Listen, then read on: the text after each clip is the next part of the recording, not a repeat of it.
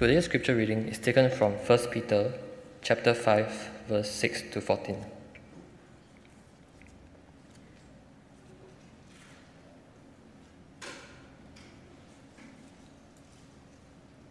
Humble yourselves, therefore, under the mighty hand of God, so that at the proper time he may exalt you, casting all your anxieties on him because he cares for you. Be sober minded, be watchful. Your adversary, the devil, prowls around like a roaring lion, seeking someone to devour. Resist him, firm in your faith, knowing that the same kinds of suffering are being experienced by your brotherhood throughout the world. And after you have suffered a little while, the God of all grace, who has called you to his eternal glory in Christ, will himself restore, confirm, strengthen, and establish you. To him be the dominion forever and ever. Amen. By Silvanus, a faithful brother as I regard him, I have written briefly to you, exhorting and declaring that this is the true grace of God. Stand firm in it she who is at Babylon, who is likewise chosen, sends you greetings, and so does Mark, my son. Greet one another with the kiss of love. Peace to all of you who are in Christ. This is the word of God. Thanks, Ethan.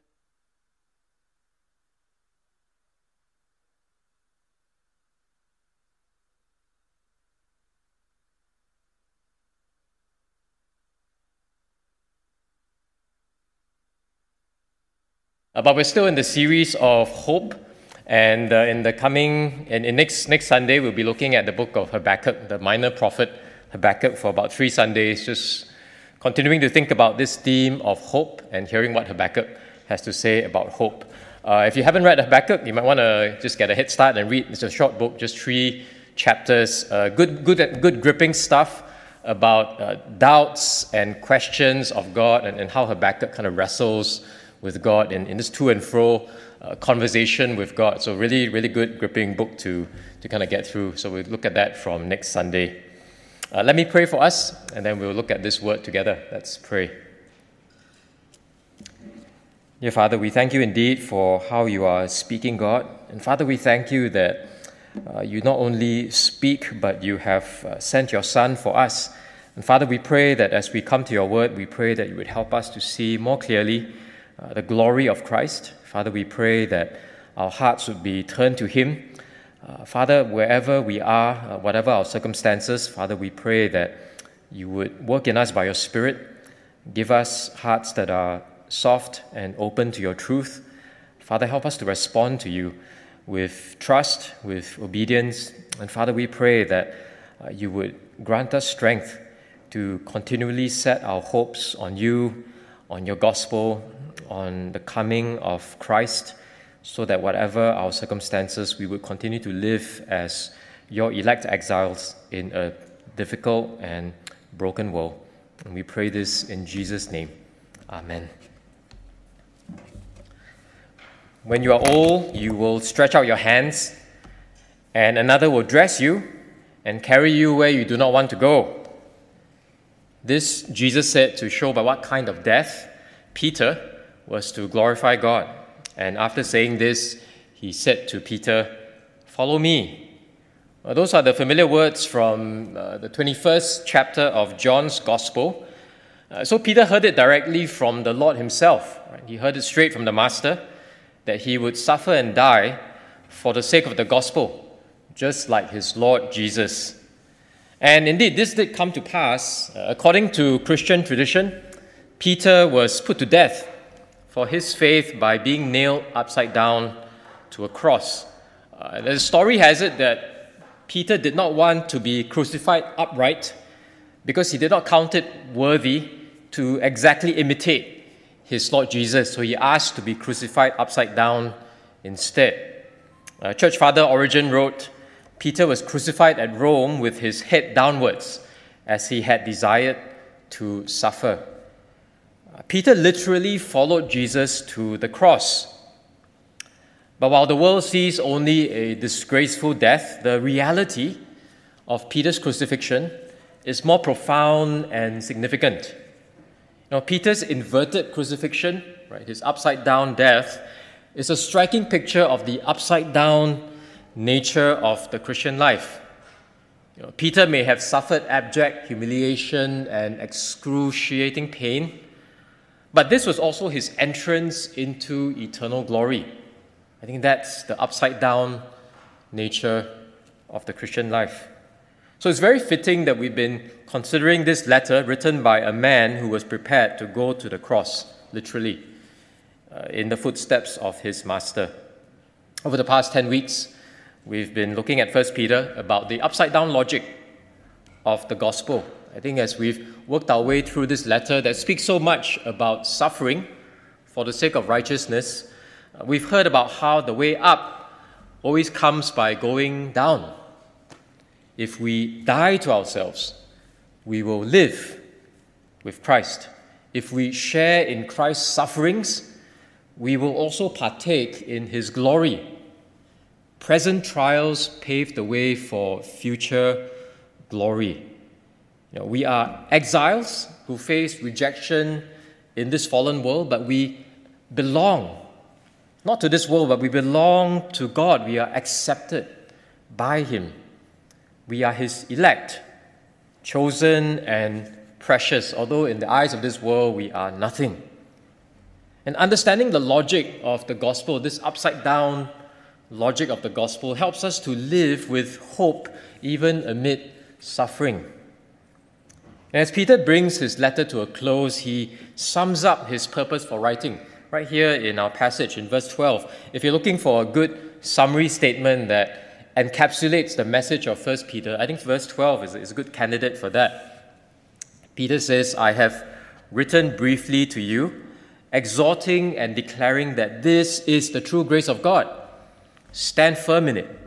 Right? So Peter has written to us a letter about God's true grace, and his purpose for writing is so that we, as God's people, may stand firm in God's true grace, particularly in times that are difficult, in times when we are called to suffer for righteousness' sake. And this is Peter's main exhortation to us. And over the past 10 weeks, we've been looking at this in more detail, but just to sum it up, Peter's main exhortation to us is that we know God's true grace and that we stand firm in God's true grace. So, those are the two key points that I want to take us through this morning uh, to know the true grace of God and to stand firm in the true grace of God. Just two points as we work our way through these closing verses of Peter's letter. So, what is God's true grace? I put it to us that Peter is referring to all that he has written in his letter concerning what the gracious God has done for his people, what God has done for us in the past, what God is doing in and through us in the present, and what God will do for us in the future. So, Peter's understanding of God's true grace is past, present, and future. The grace of God has come to us through Jesus, his Son, who suffered before being glorified. So, God's true grace has to do with what God has done for us in the past. Right? Jesus died for unworthy sinners like us. We have all turned away from God, we have all sinned against our Creator. Yet, in His amazing grace and kindness, God sent His beloved Son, Jesus, to save sinners like us. And at the cross, Jesus took on Himself the full measure of God's wrath and judgment against sin. And Jesus died in the place as a substitute in the place of unworthy sinners, sinners like us, so that we can be forgiven and made right with God if we repent of our sins and put our faith in Christ alone. As Peter has mentioned several times in his letter, just recalling the work of Jesus in the past, Peter says in chapter 2, verse 24, He himself bore our sins in his body on the tree, that we might die to sin and live to righteousness. He's upside down, right? We, we die to ourselves and we live. We, we truly live if we are willing to die to ourselves. And Peter says, by his wounds, by the wounds of Jesus, the suffering servant, you have been healed. And again in chapter 3, verse 18, Christ suffered once for sins, the righteous for the unrighteous, that he, that he might bring us to God. So that's God's grace in the past, having accomplished salvation for his people through Jesus. And thanks to Jesus' death and resurrection, we can now, presently, live transformed lives. So Peter understands God's true grace as operative in the present as well. And indeed, Peter spends a lot of his letter elaborating on how God's true grace affects us now, in the present. In fact, this is the, the, the bulk of his letter, right? Just speaking about how God's true grace should transform the way God's people live now, in the present. So, in the present, in Christ, we now have a new identity. We are elect exiles, chosen by God the Father, made holy by the Spirit, and consecrated to obey the Son. Because we belong to Christ, the cornerstone, we become the living stones that make up God's true temple. Not a physical building, but the people of God, the, the church, the people of God. As Peter says in 2 verse 9, as, as an, an identity statement, we are a chosen race, a royal priesthood, a holy nation, a people for God's own possession. And because we have a new identity, Peter says we also have a new purpose that we are accomplishing now for the glory of God. Right? God has saved us for his fame to proclaim the excellencies of him who called us out of darkness into his marvelous light. So Peter says you no longer live for yourselves, but you live for the glory of the one who has saved you. Right? You display his glory with your lives chapter 2, verse 9.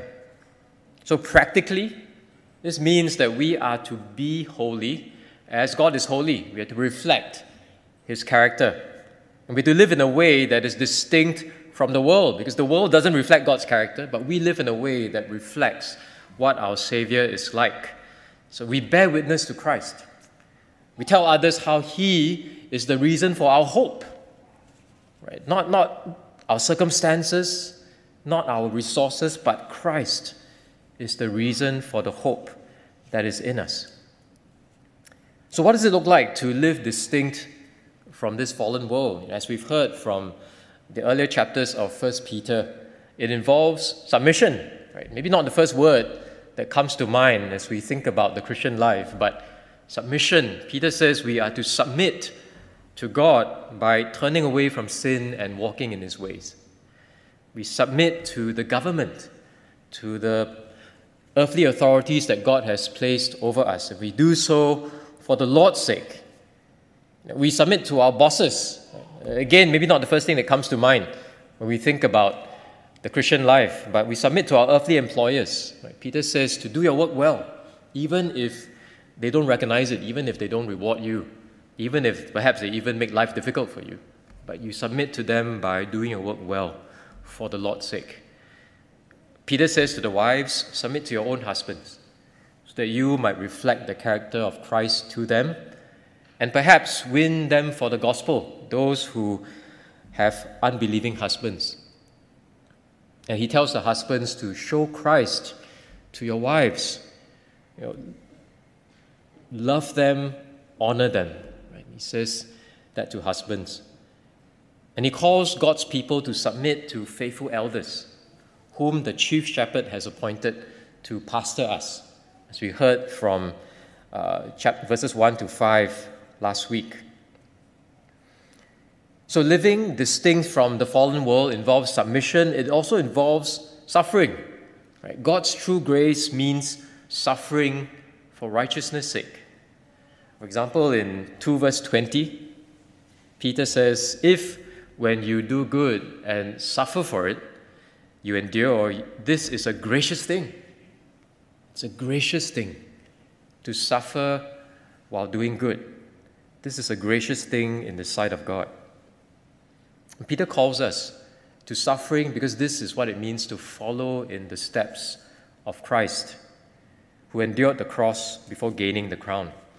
And just as Jesus trusted his heavenly Father, so we too, as we walk in Jesus' steps, are to entrust our souls to a faithful Creator while doing good 4, verse 19.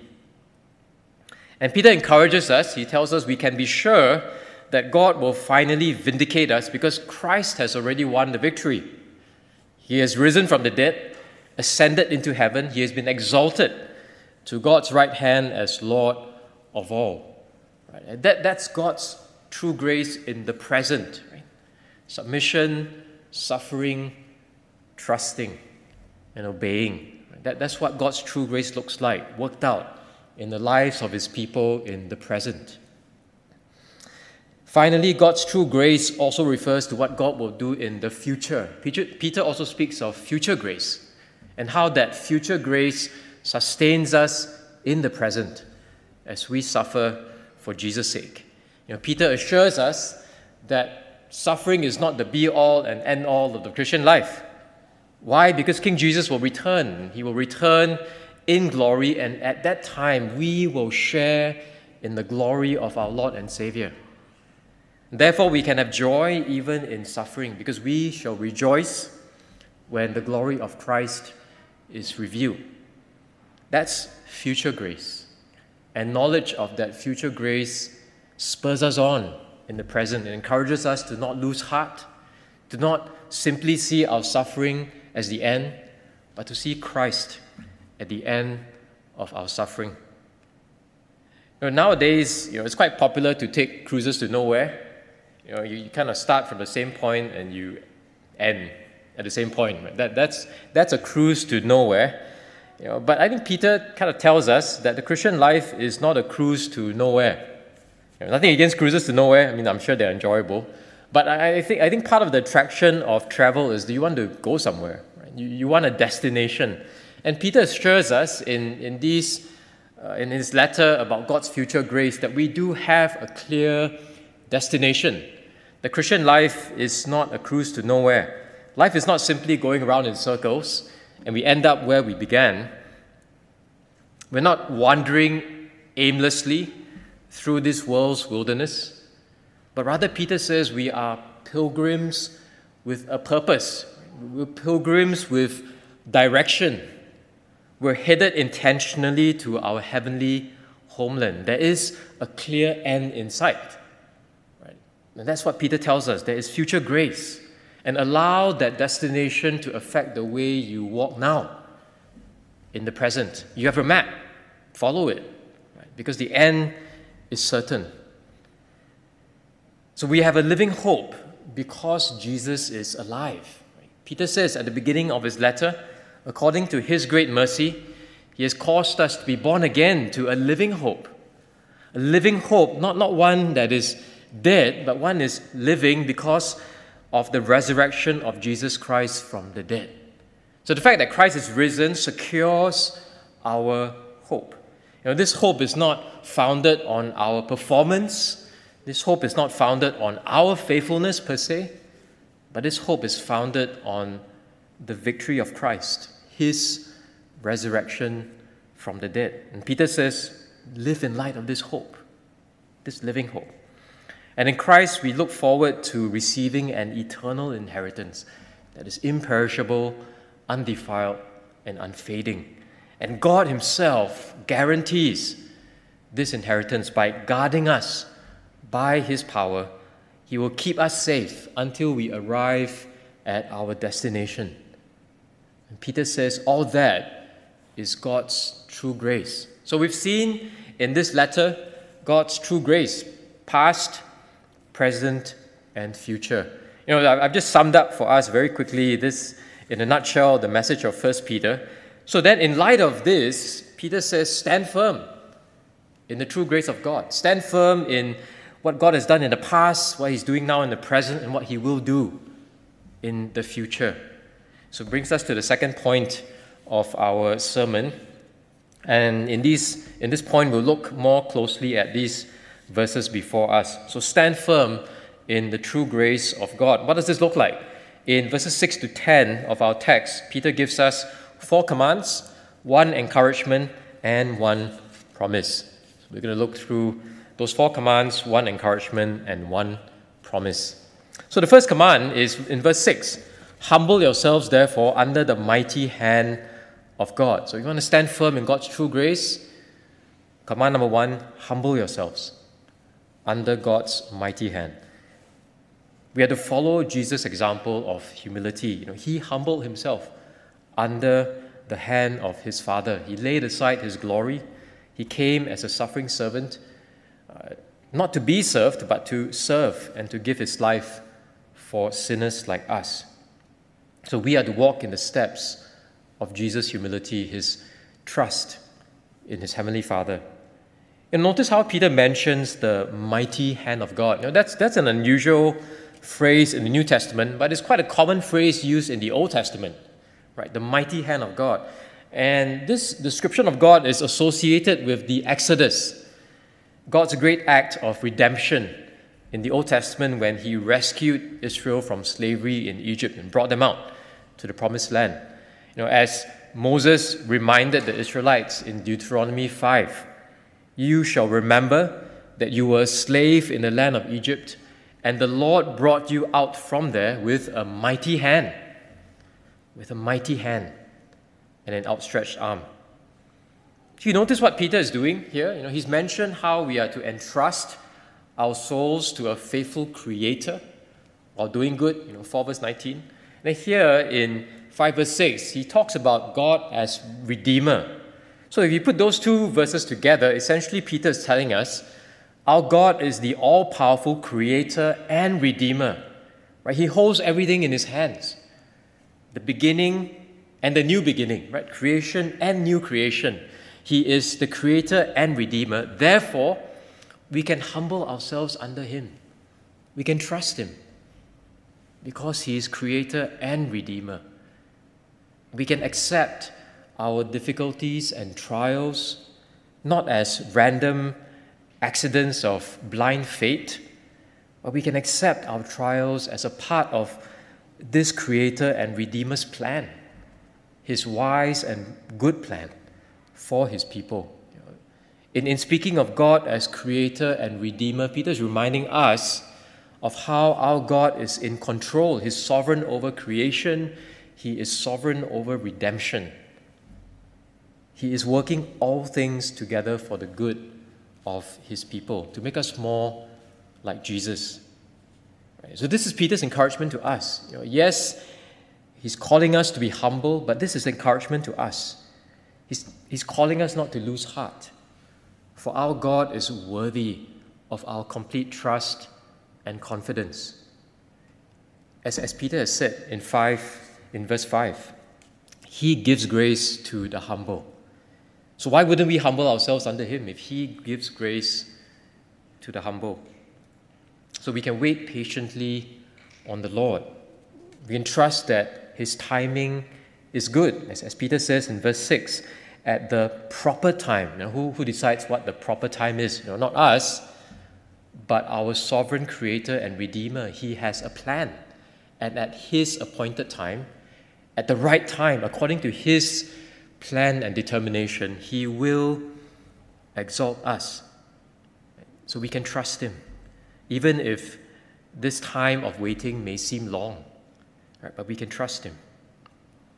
We can submit to His plan, and we can set our hope fully on Christ. We can rejoice in suffering, for this is how God is refining and testing the genuineness of our faith.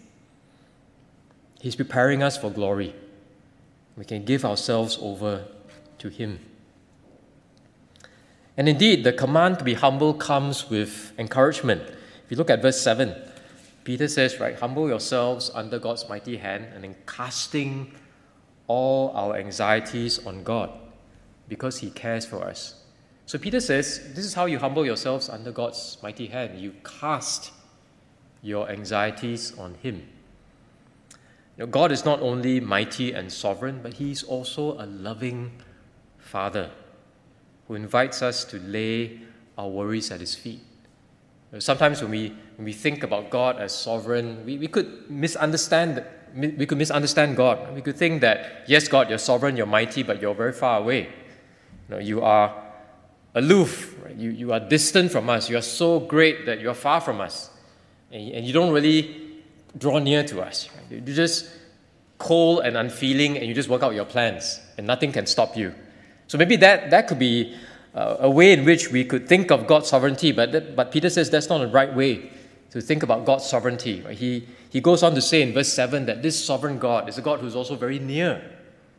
This sovereign God is a God who delights to draw near to his people. Why? Because he cares for his people. His, his sovereign plan is not arbitrary, his sovereign plan is not random, his sovereign plan is not fatalistic, but he works his plan because he cares for his people. And therefore, Peter invites us to cast our anxieties on this God who cares for us, to lay our worries at his feet.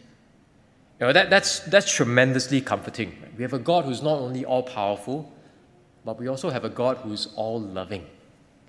An all powerful and all loving God surely is a God we can trust. You know, it's hard to live faithfully as elect exiles in a fallen world. Right? Jesus calls us to deny ourselves, to take up our cross, and to follow Him, we must die to ourselves. And living as exiles will often mean forsaking the world's values and priorities. It means sticking out like a sore thumb because we don't conform to the ways of this world. And this will cost us our ease, you know, it will cost us our convenience, it will cost us our comfort. It may mean sacrificing our status in this life, it may mean sacrificing our success in this world, it may mean sacrificing familiar relationships, friendships, it may mean sacrificing our livelihoods. Uh, it may even mean sacrificing our lives as our brothers and sisters in some other countries experience day to day. You know, the Christians that to whom Peter wrote this letter grappled with this, right? They, they lived in an environment where this kind, this kind of sacrifices was very real. They, they, they had to consider the cost of being a disciple of Christ. And you can imagine living in that kind of environment where these kinds of sacrifices were such a real thing that they, you can imagine that the fear, the worry, and the anxiety that grip their hearts. Right? The, the, the worry that they might not have means for survival, the worry that they might lose loved ones and friends, the worry that they might even lose their lives for following Jesus. You can imagine the burden of anxiety that would be on them. You know, I think we, we live in God's mercy, we live in a country that is relatively good for Christians. Right? I think there's some measure of respectability uh, of being a Christian here still.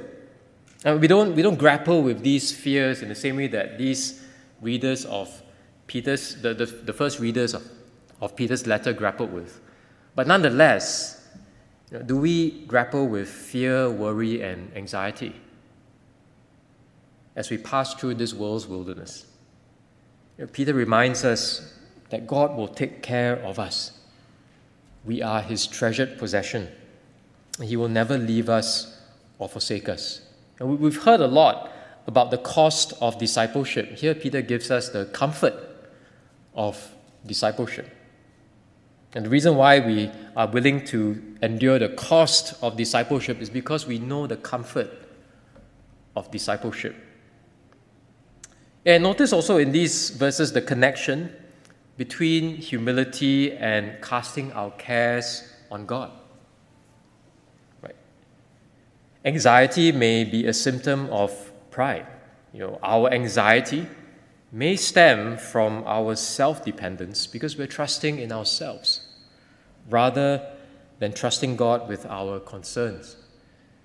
Now, this could be unusual for us to think about because we often associate pride with someone who is boastful, right? maybe someone who seems as if they have their lives together. Maybe we associate pride with being strong and self confident and self assured. But, friends, pride can also manifest itself in worry. You know, in our arrogance, we think that we can fix our own lives, we, we think that we can solve our own problems. And then we get anxious because we realize we can't. We get anxious because we realize that our resources are actually quite limited. but then we don't know where to turn, right? So we get anxious. So are we anxious because we are trusting in ourselves, leaning on our own strength, trying to live day by day in our own limited wisdom and skill? Are we anxious because we're trying to cling on to this illusion of control, right? thinking that we can control our health, thinking that we can control our financial standing, thinking we can control our careers, thinking we can control our children, thinking we can control our parents. Right? Are, are we anxious because we, we think that we have this semblance of control? And then when things happen, we become fearful because we realize we don't have control. That our lives are actually far less under our control than we realized. You know, that's a symptom of pride. When worries arise, are we quick to turn to God in prayer? You know, is that an instinct? Do we, do we bring our requests to God when worries arise? Or, or do we just internalize them and worry even more? I put it to us that prayerlessness may be a sign of pride. You know, we don't ask God because we think we can get by on our own. And I love the stanza from the familiar hymn, What a Friend We Have in Jesus. Right? It says, Oh, what peace we often forfeit. Oh, what needless pain we bear, all because we do not carry everything to God in prayer. You know, perhaps th- this is a bit of a comment on 1 Peter 5, verse 7. Right? You know, perhaps we don't pray because we, we, we're proud and we don't cast our anxieties on God. And to be humble before God means to come to an end of ourselves, to see our need for God. And perhaps Peter is recalling Jesus' words from his Sermon on the Mount. When Jesus says, Therefore, do not be anxious, saying, What shall we eat? Or what shall we drink? Or what shall we wear? For the Gentiles seek after all these things, and your heavenly Father knows. Right? God cares for us. Right? Our heavenly Father knows that you need them all. But seek first the kingdom of God. You humble yourselves under God's mighty hands. Cast your anxieties on Him. Seek first His kingdom. Be willing to suffer for righteousness' sake. And all these things will be added to you. The second and third command that Peter gives are linked, so we look at them together. Right? In verse 8, he says, Be sober minded, that's the second command, and then be watchful, that's the third command. So to be sober minded means to be self controlled in all circumstances, good or bad. It means to think clearly about the time in which we live, understanding that we are to look forward to Christ's return. So the command to be sober minded is often associated with the return of Christ. Uh, as Peter has mentioned in chapter 1, verse 13, he says, Therefore, preparing your minds for action and being sober minded, set your hope fully on the grace that will be brought to you at the revelation of Jesus Christ, future grace. Right? To be sober minded is to set our hope on future grace. And he says in 4 verse 7 The end of all things is at hand. Again, future grace. Therefore, be self controlled and sober minded for the sake of your prayers. The command to be watchful is related to this. You know, Jesus often gives the command to be watchful. I think Peter is just picking up on what he's heard from Jesus while Jesus was on earth. Now, Jesus would constantly encourage his disciples to watch and pray to be alert and ready while they await his return. Again, it's future grace. For example, in Matthew 25, Jesus says, Watch therefore, for you know neither the day nor the hour. Then Matthew 26, Watch and pray that you may not enter into temptation. The spirit indeed is willing, but the flesh is weak. So in these commands, right, be sober minded, be watchful, I think Peter is reminding us that we live in between. Right? We live in between the first and second coming of Christ. And we live in a fallen world and we face spiritual dangers. So watch, be sober minded. Don't, don't, don't be drunk, right? but be clear minded about the age in which you live. My wife and I lived in Washington, D.C. for about close to seven years. And then we lived in a neighborhood that uh, I, I, guess they called it uh, under gentrification. Right? So it was a neighborhood that was getting better, but there were some parts of the neighborhood that were still pretty sketchy. Right? So, re- so regularly in our neighborhood, we would hear uh, accounts of crime. You know, I was I was in this message group, like a crime watch kind of message group in our community, and you know, I, I would get postings of crimes that were that were happening in our community, and there were you know significant number of crime incidents of crime in our community. For example, uh, I, I, used to drive with a, a, steering wheel lock. I don't think any of us uses a steering wheel lock here in Singapore. You know, this physical lock where after you park your car, you lock the steering wheel to make it harder for someone to steal your car. Why? Because there were incidents of car thefts in our neighborhood, uh, some, sometimes even carjackings in our neighborhood. You know, so every time we lived, you know, whenever we lived in a community like that, we, we had to be alert to crime in, in the city, right? It's just a part of living in the city in the States. So when we came back to Singapore, it was a bit of a culture shock, right? Because in Singapore, people, people, people assume that there's no crime, right? So much so that the, the police have to put up these banners that say low crime doesn't mean no crime. Right? It's so different because in DC, you don't have to tell people that there's crime. People are on lookout for it all the time. But in Singapore, Singaporeans have to be reminded that yes, we do have crime. Please look out. And I think that's what Peter is doing here, right? He's, he's of putting up this banner. This is when things are going well, don't think that you're safe, right? Because you live, we live in the midst of spiritual conflict. We, we live in a spiritual war. Right? Just because life seems easy, life seems that's going well, doesn't mean that we are not in danger.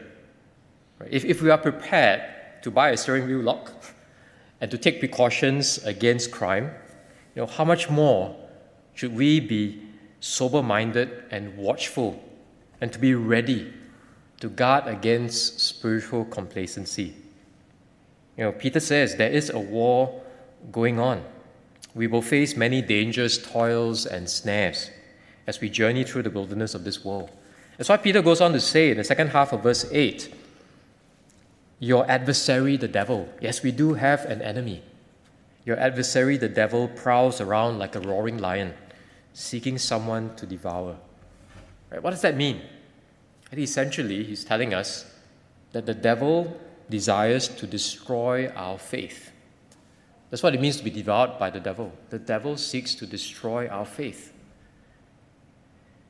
In tough times, he wants us to stop trusting Jesus. Right? When, when we suffer, the devil wants us to turn away from God in frustration, in disappointment, in anger, in bitterness, in resentment, in despair. Right? That, that's the kind of response to God that the devil seeks to draw us to. And in good times, the devil wants us to forget God, to neglect Him, to assume that we are getting well, getting on fine without Him. In good times, the devil wants us to become self sufficient and to stop depending on Christ. The devil seeks us to assimilate, the devil seeks to assimilate us back into the ways of the world so that we lose our distinctiveness as God's people. He wants us to lose our witness as salt and light by tempting us to live and look just like the world. Therefore, Peter says to us be alert to the deceitful schemes of the evil one. Don't carelessly coast through the Christian life, but be intentional about following Jesus. Don't assume on your spiritual health, don't presume on the grace of God, but be intentional. Right? Know Jesus, know Him more and more, trust Him, be in His Word, be in prayer Refresh yourselves constantly in the gospel. See your need continually for His grace and mercy. Don't assume that just because you said a prayer 10 years ago or you walked down the aisle 10 years ago that you're fine. You may not be. Right? Don't assume, Peter says, but be intentional about your spiritual life. follow Jesus. That's why Peter's fourth command is a call to action. Resist him, firm in your faith. Peter's talking about spiritual warfare here in verse 9. And you know, to borrow the words of the Apostle Paul in Ephesians 6, right, Paul says there, put on the whole armor of God that you may be able to stand against the schemes of the devil. And Paul goes on to say, Stand therefore, having fastened on the belt of truth, having put on the breastplate of righteousness, and as shoes for your feet, having put on the readiness given by the gospel of peace. In all circumstances, take up the shield of faith, with which you can extinguish all the flaming darts of the evil one, and take the helmet of salvation and the sword of the Spirit, which is the word of God, praying at all times in the Spirit with all prayer and supplication. So that, that's what it means to resist the devil, right? Spiritual warfare is not some mystical black magic mumbo jumbo thing, right? No, spiritual warfare is about standing fast in Christ. It's about taking on the truths of the gospel and living our lives daily, meaningfully, according to the truths of the gospel. Faith in Christ, trusting in His righteousness, holding fast to His word, reminding ourselves of the salvation that we have in Christ, allowing that to guard our minds. Right? That, that's essentially what it means to resist the devil. There's not, nothing mystical about it, right? but simply holding on to the gospel of Jesus Christ, living each day in humble dependence on the gospel, allowing the gospel to renew us daily, allowing the gospel to strengthen our hearts, to give us hope, allowing the gospel to change our lives so that we become more and more like Jesus. Beloved, that's how we resist the devil. Firm in our faith, faith in Christ. You know, take heart. While the devil is a dangerous enemy, he is a defeated foe. Our Lord Jesus has already won the war by rising from the dead, ascending in glory, and being exalted as King forever. As Peter has reminded us in 3 verse 22, Jesus has gone into heaven and is at the right hand of God, with angels, authorities, and powers, including Satan, having been subjected to him. And we can resist the devil because of what Christ has done. We stand in the victory of Christ, right? not in our own resources, not in our own abilities or strength, but we stand in Christ's victory. That's why Peter says, resist him, firm in your faith, firm in your confidence in Jesus Christ.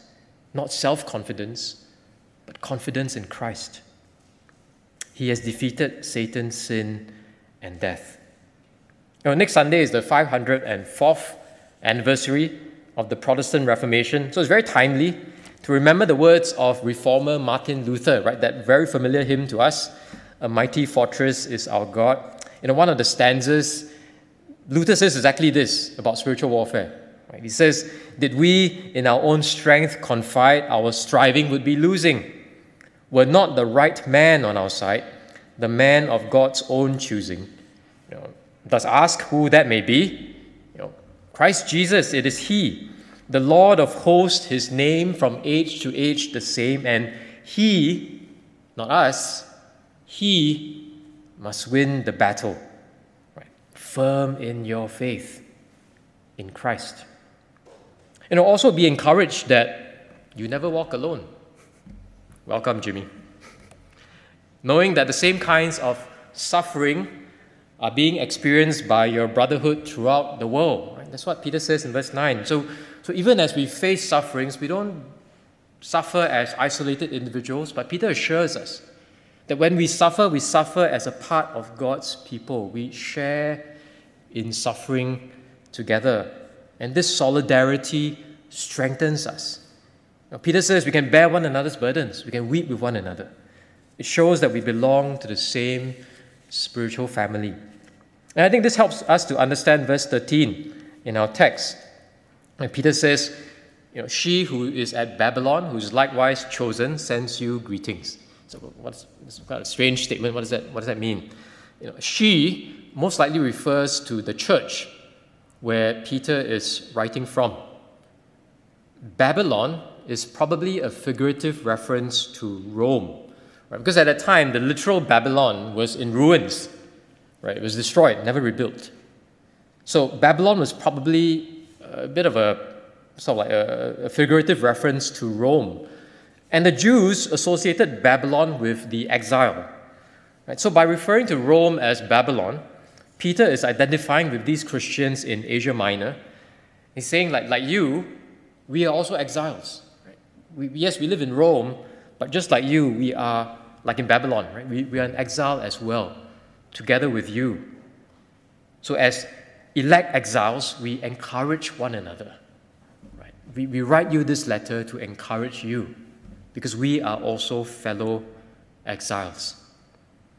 You know, although separated by geography, these churches in Rome and in Asia Minor, they encourage each other. I think it's a reminder to us that God's kingdom is far bigger than just one local church. You know, God's kingdom is far, far bigger than just Grace Baptist Church. This is the reason why we pray for other churches in our services. It's a reminder to us that we're not in this alone. We pray for other churches because we want to acknowledge God's work in the gospel across this city, across the world. Therefore, we pray for churches like The Crossing, we pray for One Covenant Church, we pray for other faithful gospel preaching churches because we are in this together. We do the work of the gospel together, we suffer together, we bear witness to Christ together, and we want their ministries to thrive because it's good for the gospel. It's, it's not about who has a bigger pie in terms of numbers. No, it's about what is good for the gospel. Therefore, we pray for other churches. That's the kingdom of God.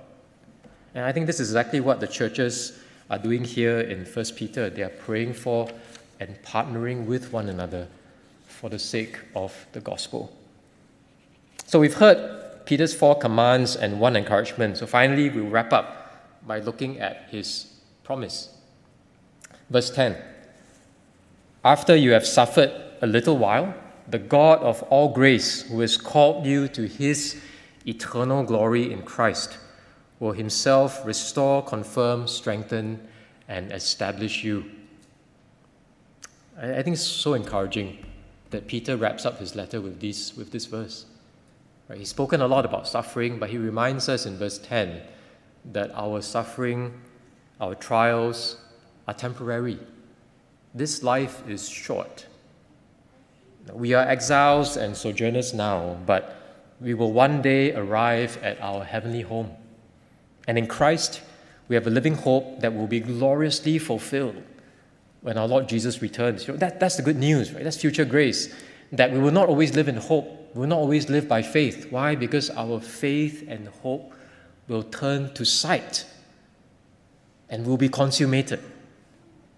So we will, we will not live with hope permanently because the, the day of hoping and trusting will be replaced by the day of seeing face to face.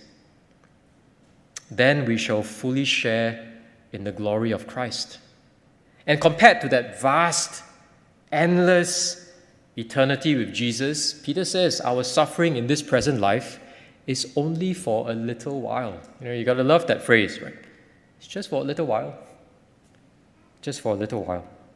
And Peter wants us to have an eternal perspective on our brief earthly lives. This is what it means to live as pilgrims, to live with hope in Christ. And the God of all grace will unfailingly keep us for that happy day. God Himself will restore us, He will make all things new in the new heavens and new earth, and there will be no more tears, no more mourning, no more pain, no COVID. There will be no more sin and death. God will confirm us, enabling us to stand firm. He will strengthen us, making His power perfect in our weakness. And He will establish us on the sure foundation of Christ, the living cornerstone. Beloved, this is our hope. The God of all grace who secures our salvation. May we stand firm in His, in his true grace and His promise leads to our praise. To him be the dominion forever and ever. Amen.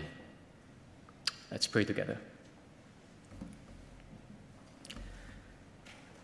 Gracious Father, we praise you, for you are worthy of our praise and adoration. Father, you are our sovereign creator, the one who fashioned the world out of nothing, and you are our sovereign redeemer, the one who spoke light out of darkness, the one who brought us out of darkness into your marvelous light. You have rescued us from our slavery to sin, to death, and the evil one and you have delivered us and brought us into your glorious kingdom of light. Father, we thank you for your true grace, past, present, and future. And Father, we repent of our pride, our, we confess our arrogance that has kept us from casting our anxieties on you, that has kept us away from you and, uh, and made us trust in our own selves. Father, we confess our pride and we turn away from it and we turn to you afresh. We lay down our burdens at your feet, asking of you, seeking your grace and mercy. So, Father, as we've heard from your word, your true grace, we pray that you would give us strength to stand firm in it, to hold fast to Jesus, to continue to live each day, not trusting in our own finite resources, but trusting in you, trusting in your Son knowing more of Him in our lives every day, so that we might reflect His glory, so that we might bear witness to the hope that we have because of Christ. So, Father, we pray that as your people, you would make us faithful and enable us to live in a way that brings you much glory. We pray this in Jesus' name. Amen.